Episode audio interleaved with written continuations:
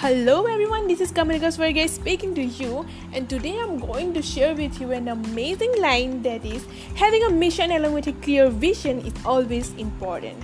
You might have noticed many people have mission but they do not have a clear vision.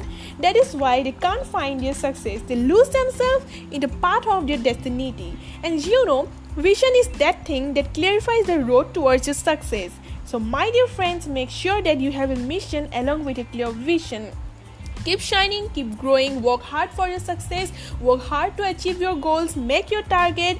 That's all for today. Have a wonderful day ahead